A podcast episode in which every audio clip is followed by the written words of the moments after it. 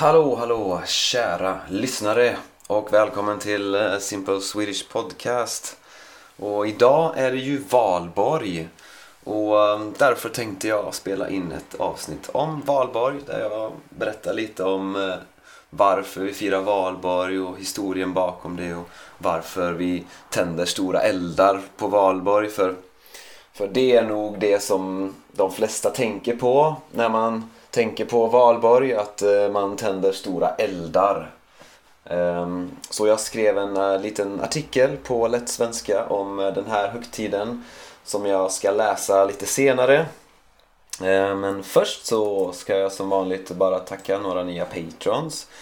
Och det är Hamid, och det är Andrea Mochnach, eller Mochnach, jag vet inte exakt hur man uttalar det. Och så är det Kimberly Marston, Alexandra Dagi och Ivan. Tusen tusen tack till er för att ni stödjer den här oj, för att ni stödjer den här podden. Så och ja, Valborg, jag har faktiskt inte firat Valborg så där jättemycket. Jag kommer ihåg en gång då var jag i Slottsskogen i Göteborg. Där är det ofta folk som hänger under Valborg. Jag vet inte hur det blir i år eftersom det är coronatider, men kanske att det, att det kommer hänga massa ungdomar i Slottsskogen i Göteborg ikväll. Jag, jag tror jag var där, det, kanske, det var säkert tio år sedan. Jag var där med några kompisar och vi drack lite öl och jag tror jag raggade på någon tjej, och fast det blev ingenting. um, men annars så vet jag inte vad... Ja, det var någon eld också såklart. Så att det är just det här, elden är det viktiga, majbrasan.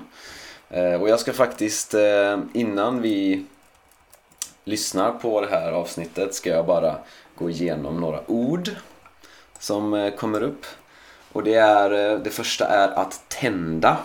Och när man tänder någonting så betyder det att man gör så att det börjar lysa eller att, så att det börjar brinna. Så att du kan till exempel tända en eld, eller du kan tända ett ljus, du kan tända en cigarett eller du kan tända en lampa.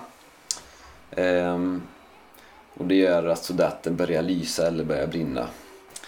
Ehm, nästa ord är häxa. Och en häxa, det är en, en kvinna som kan eh, göra magi. Så, som kan liksom trolla. Eh, och eh, till exempel i Harry Potter så finns det häxor. Så de, de kvinnliga eh, personerna som kan göra magi i Harry Potter, det är häxor. Och, men man brände också häxor på bål förr i tiden. Eh, liksom under... under häxjakterna. Um, och next, nästa ord. Nästa ord är förknippad. Förknippad med. Och att när, om någonting är förknippat med någonting så betyder det att ungefär att det är associerat med någonting. Så om jag säger att häxor är förknippade med magi, så betyder det att häxor är associerade med magi. Och det sista ordet är kloster. Och ett kloster, det är där munkar och nunnor bor. De bor i ett kloster. Um, ja, men det var de orden jag skulle säga. Och um, ja, då lyssnar vi på den här artikeln som jag också som vanligt försöker att läsa på ett lite mer talspråkigt sätt, så att säga.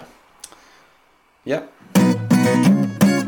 Valborg, eller Valborgsmässoafton, inträffar den trettionde april, natten till första maj. På Valborg träffas människor och gör aktiviteter tillsammans och tänder stora eldar som kallas för majbrasor. Det är också vanligt att ungdomar dricker sig fulla för första gången på Valborg. Men varför firar vi Valborg? Så i Sverige så har vi firat Valborg sedan medeltiden, och den här högtiden kom från början ifrån Tyskland. Namnet, det kommer av en engelsk prinsessa som hette Valborga. Hon levde på sjuhundratalet. Hon reste till Frankerriket, alltså dagens Tyskland, för att hjälpa till och göra folket där kristet. Och vi pratar inte om det moderna landet Frankrike, utan om Frankerriket, som var föregångaren till både det moderna Tyskland och det moderna Frankrike. Så Valburga, hon kom dit med sina två bröder och hon skulle hjälpa sin morbror Sankt Bonifatius att sprida kristendomen. Och prinsessan Valburga, eller Valborg som hon heter på svenska, hon var välutbildad. Hon hade gått i skola och studerat medicin hos nunnorna i Wimborne Abbey i Dorset. Hon skulle senare skriva en biografi åt sin ena bror, och hon skrev om sin andra brors resor i Jerusalem. Och i både Tyskland och i England ser man henne som den första kvinnliga författaren. Och hon blev nunna på ett kloster i sitt nya land Frankerriket. Och vi pratar fortfarande inte om Frankrike alltså, utan Frankerriket. Ja, i ett kloster som hennes bror hade grundat. Och när hennes bror dog så blev hon ledare för klostret ända fram till sin död år sjuhundrasjuttionio. Klostret var framgångsrikt med att göra de hedniska tyskarna till kristna tyskar. Och det blev ett center för kultur och utbildning. Hundra år efter Valborgs död flyttade man hennes reliker till staden Eichstätt, som låg nära klostret. Och det här gjorde man första maj. Och det är därför man firar Valborgsmässoafton den trettionde april. Alltså natten till den första maj. Så varför tänder man eldar på Valborgsmässoafton? Um, I Sverige så började man fira den här högtiden på fjortonhundratalet. Och det var till minne av prinsessan och nunnan Valborg. Man förknippade henne med skydd mot trolldom och onda makter. Man trodde att natten till första maj var en magisk natt och tidpunkten för den så kallade häxsabbaten. Under häxsabbaten flög häxor runt på kvastar och olika övernaturliga väsen var aktiva och till och med djävulen själv var ute och minglade med häxorna. Det var också under den här tiden på året som man släppte ut djuren efter vintern. Och därför tände man stora eldar för att skydda sig själva och för att skydda djuren och hålla de onda krafterna borta. Man förde också mycket oväsen runt eldarna och man ropade och skrek och sköt med gevär för att skrämma häxorna.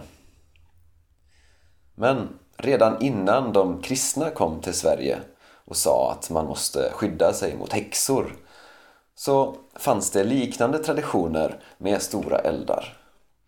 Och de traditionerna har funnits längre än någon vet. Man firade till exempel att våren och ljuset kommer. Man bränner det gamla och ger plats för det nya. Det var vanligt att de kristna missionärerna modifierade gamla traditioner och gjorde dem kristna.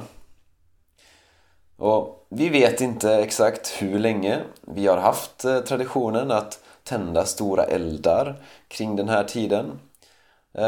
Men anledningarna till att man gör det och berättelserna omkring de här eldarna har ändrats under historien. Och nu för tiden är det inte många som känner till Valpurgis och de flesta firar antagligen Valborg helt enkelt för att det är kul och, och det är en tradition. Ja, det var det. Tack för att du har lyssnat. Och om du vill, gå gärna in på min hemsida swedish linguist punkt com. Och om du vill stödja det här projektet får du jättegärna bli Patreon. Eh, ha det gött, så hörs vi i nästa avsnitt.